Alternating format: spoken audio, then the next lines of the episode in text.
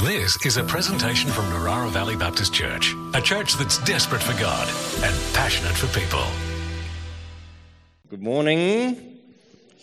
Uh, I have the pleasure this morning, the privilege uh, of beginning a new series uh, that we're going to work through as a church, both in the morning and the evening service.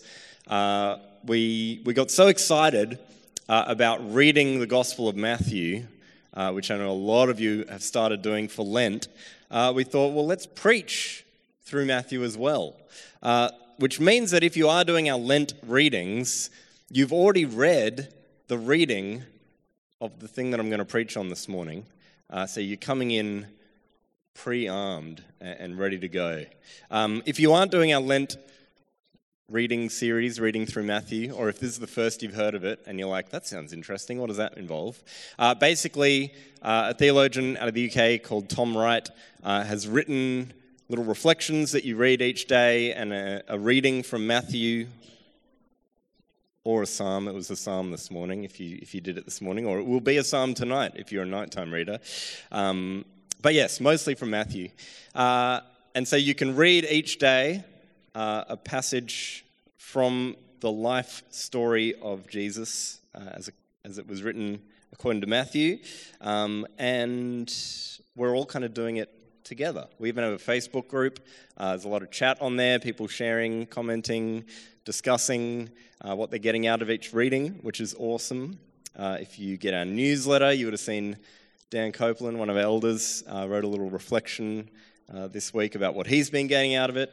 Um, I think God is speaking to us uh, as a community, even when we're on our own reading uh, these readings uh, and thinking about Jesus.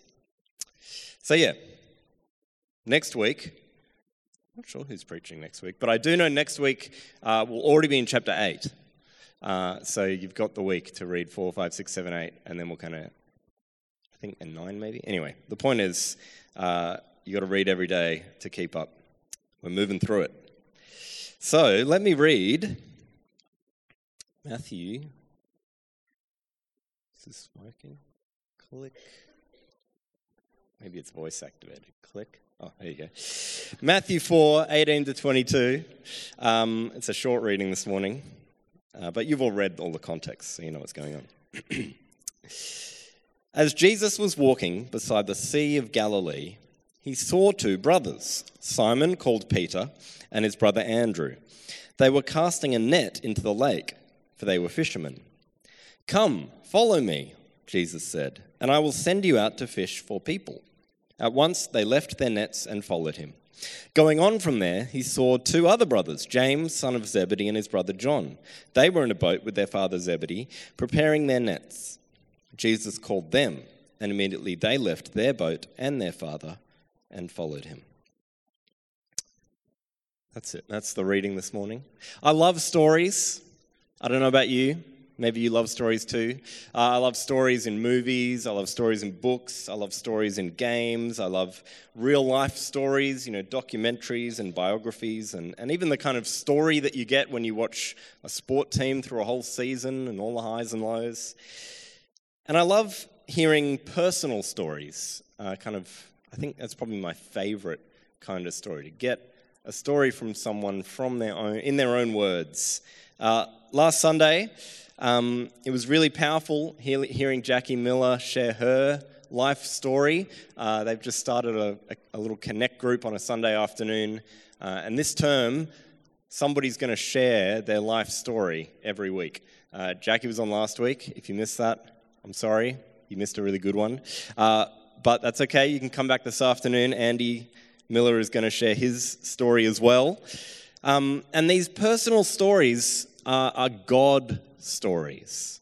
Uh, Christians often use the word testimony, um, which obviously has another meaning in a courtroom. Uh, but yeah, it's this kind of God story. What has God done? And what has God been doing? And what will God do in my life?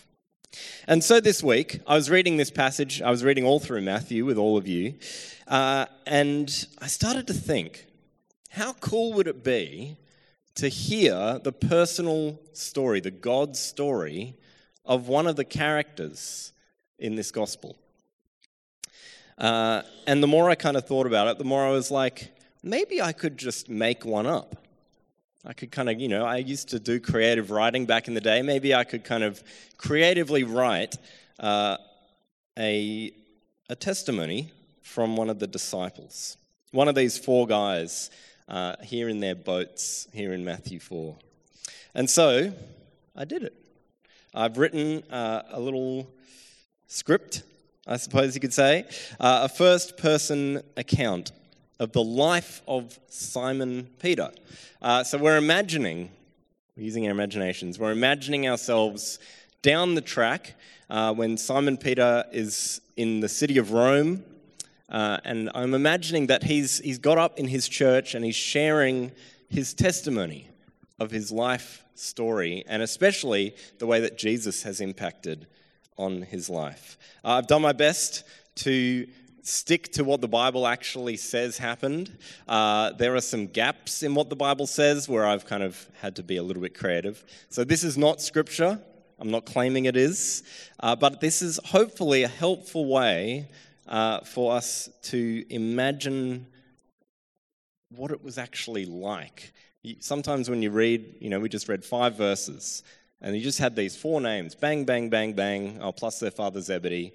Uh, and Jesus says this one sentence, uh, doesn't he? Come follow me, and I will send you out to fish for people. But I think a lot, there's a lot more that would have happened. You know, they would have sat together and talked together for a lot longer than just that one sentence. Uh, so we're going to use our imaginations this morning uh, and try and avoid heresy as we go. Are we okay with that?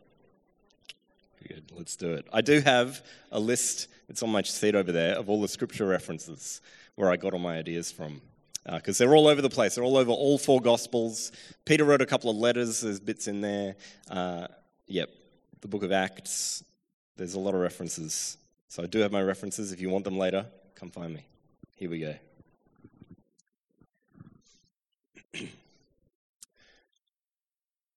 my father named me Simon. His name was Jonah, which I reckon is a pretty good name for a fisherman, don't you? I don't really remember much about my dad, to be honest. He, he passed away soon after my younger brother Andrew was born.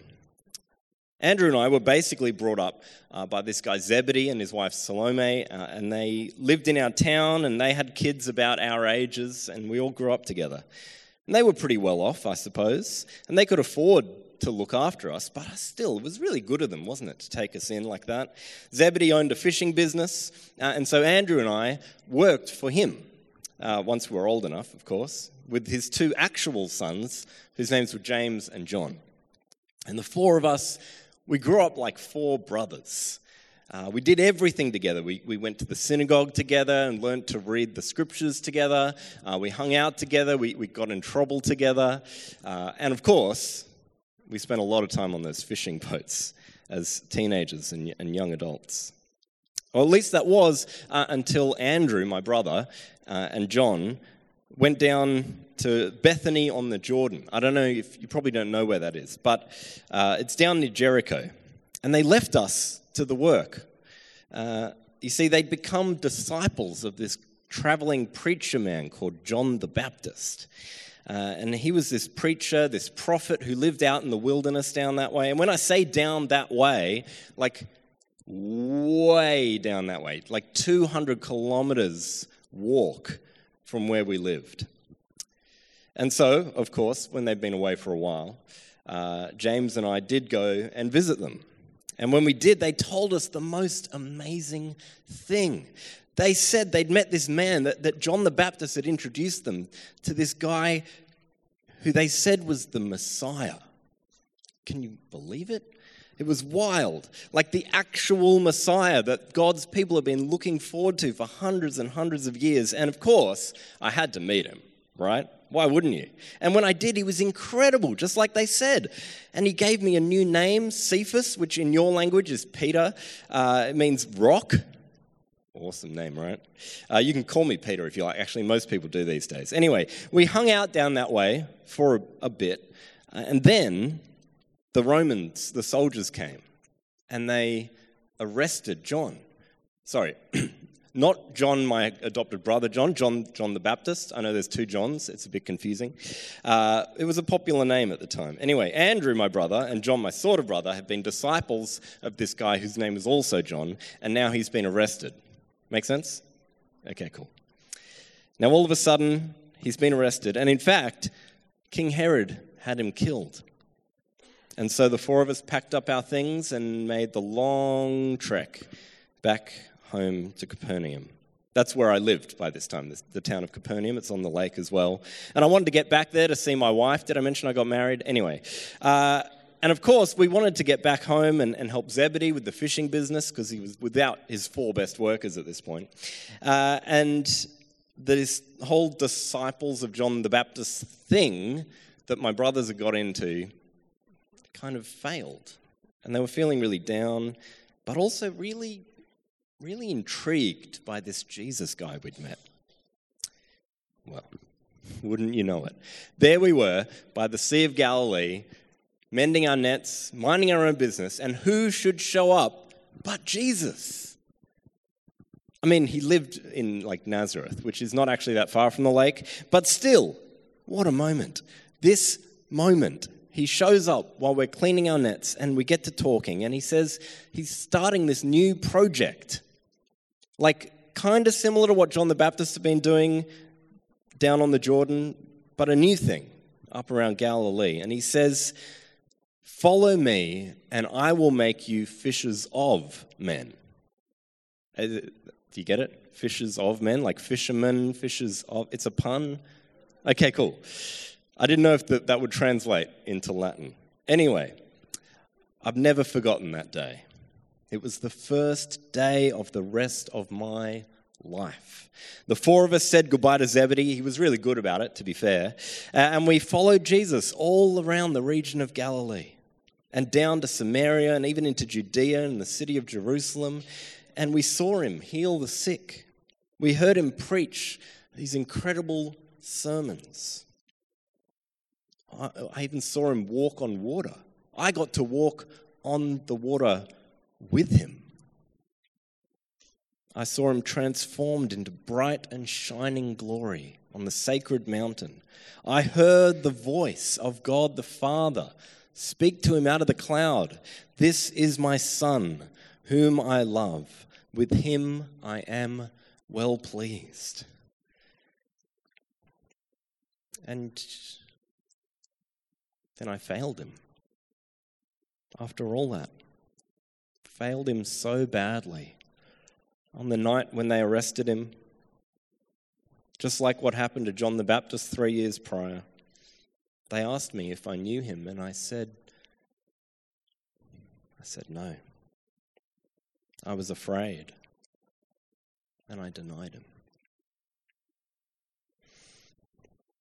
But you want to know what the most amazing thing is? He forgave me. That's what he does, you know?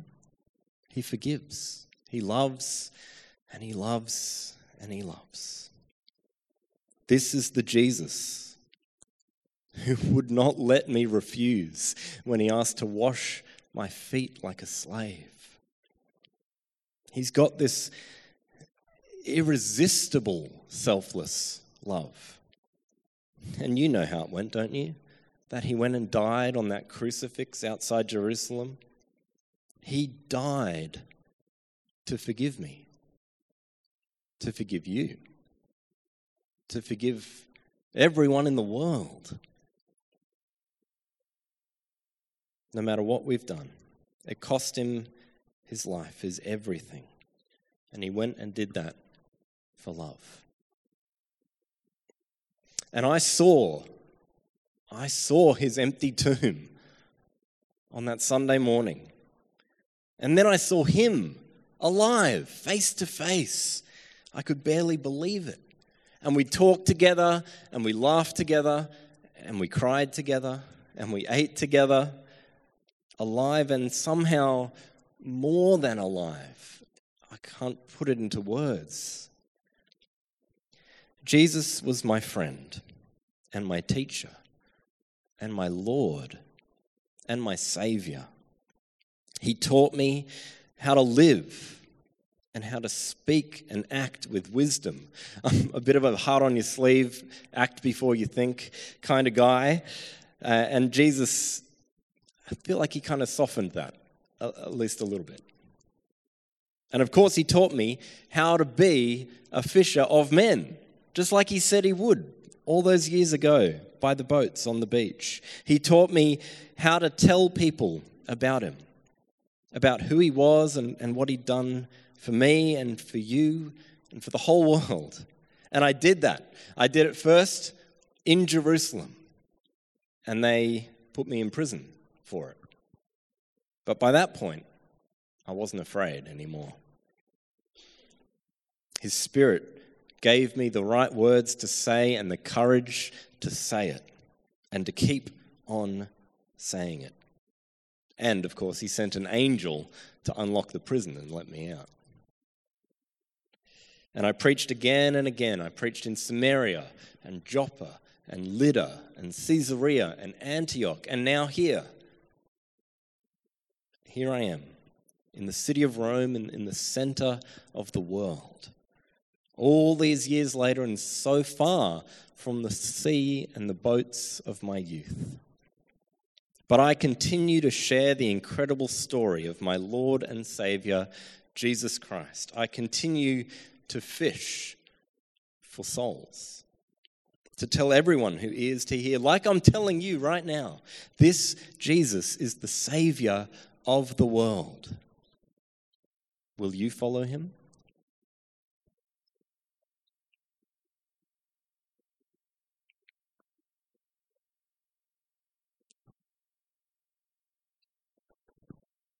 It's a good story, isn't it? Most of that is in the Bible. I had to fill in a few gaps and make a few guesses. Uh, but I, I, do really find when you really meditate on the disciples, uh, when you pick out a, a, a character like Simon Peter and try and get to know him through the clues that are in the scriptures, I start to see myself in him. I think I wrote some of myself into him for that little monologue uh, because they're so relatable, aren't they? You know, here is this guy who was just like me, just an ordinary bloke living his ordinary life, trying to follow Jesus. Flawed, frail. The disciples, uh, as you read through the Gospels, you see them arguing with each other over stupid things. You see them harboring prejudices in their hearts against people that they shouldn't be prejudiced against, and generally just acting as not very good Christians in loads of ways. And I feel so reassured to think, I'm trying to follow Jesus, and this is the model. Like, I can meet that bar maybe. If they can do it, so can I. And these men and women who followed Jesus changed the world. You know, it was Peter who had just denied Jesus literally weeks before, who stood up at Pentecost and preached the first ever sermon in the first ever church. And all of that began where we began this morning in Matthew chapter 4 with that famous calling Come, follow me, and I will send you out to fish for people. And I think that what we need to know this morning is that Jesus is still calling people to follow him. Just like he did with Peter and Andrew and James and John. And I wonder, as we imagine Peter, whether you can imagine yourself into that scene. And imagine Jesus saying to you, Come and follow me. I wonder what he's calling you to follow him into today. I wonder if he's calling you to share the good news of Jesus with someone in your life. And that was the big calling on Peter to be a fisher of men. Is he calling you to go somewhere, to do something new and different? Is He calling you to stay here and to keep at it, even when it's hard, through thick and thin? To lean on what God can provide to get through. I mean, Peter had plenty of hard times. Is he calling you to get alongside someone else? Someone else that Jesus is calling, and to go together with them and to be their encourager and their equiper and to push them? Is he calling you to forgive someone as he's forgiven you? Someone who's hurt you? Someone who's upset you? Someone who's held you back?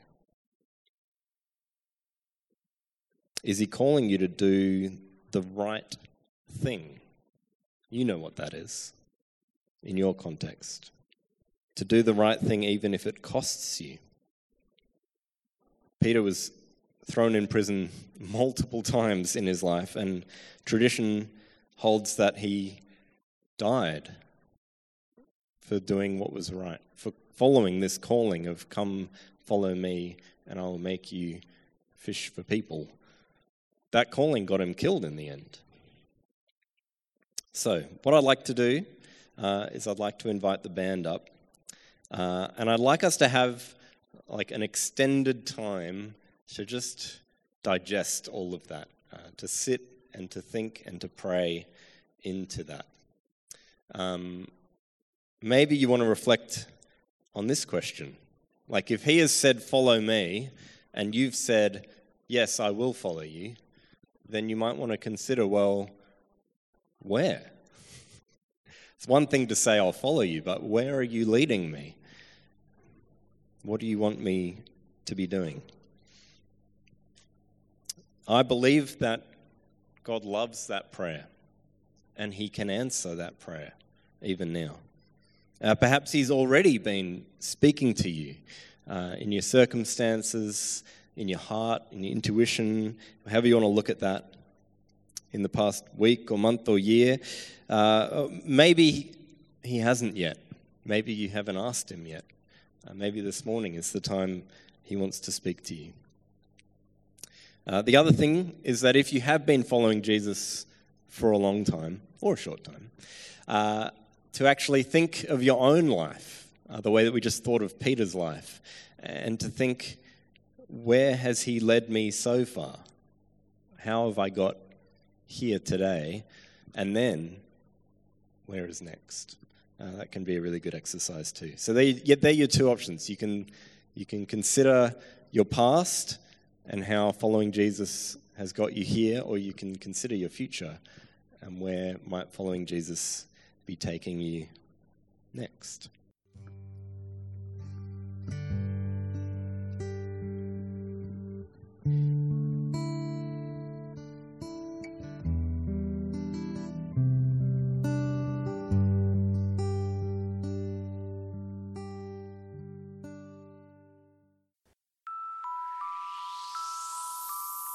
This has been a presentation from Narara Valley Baptist Church, a church that's desperate for God and passionate for people.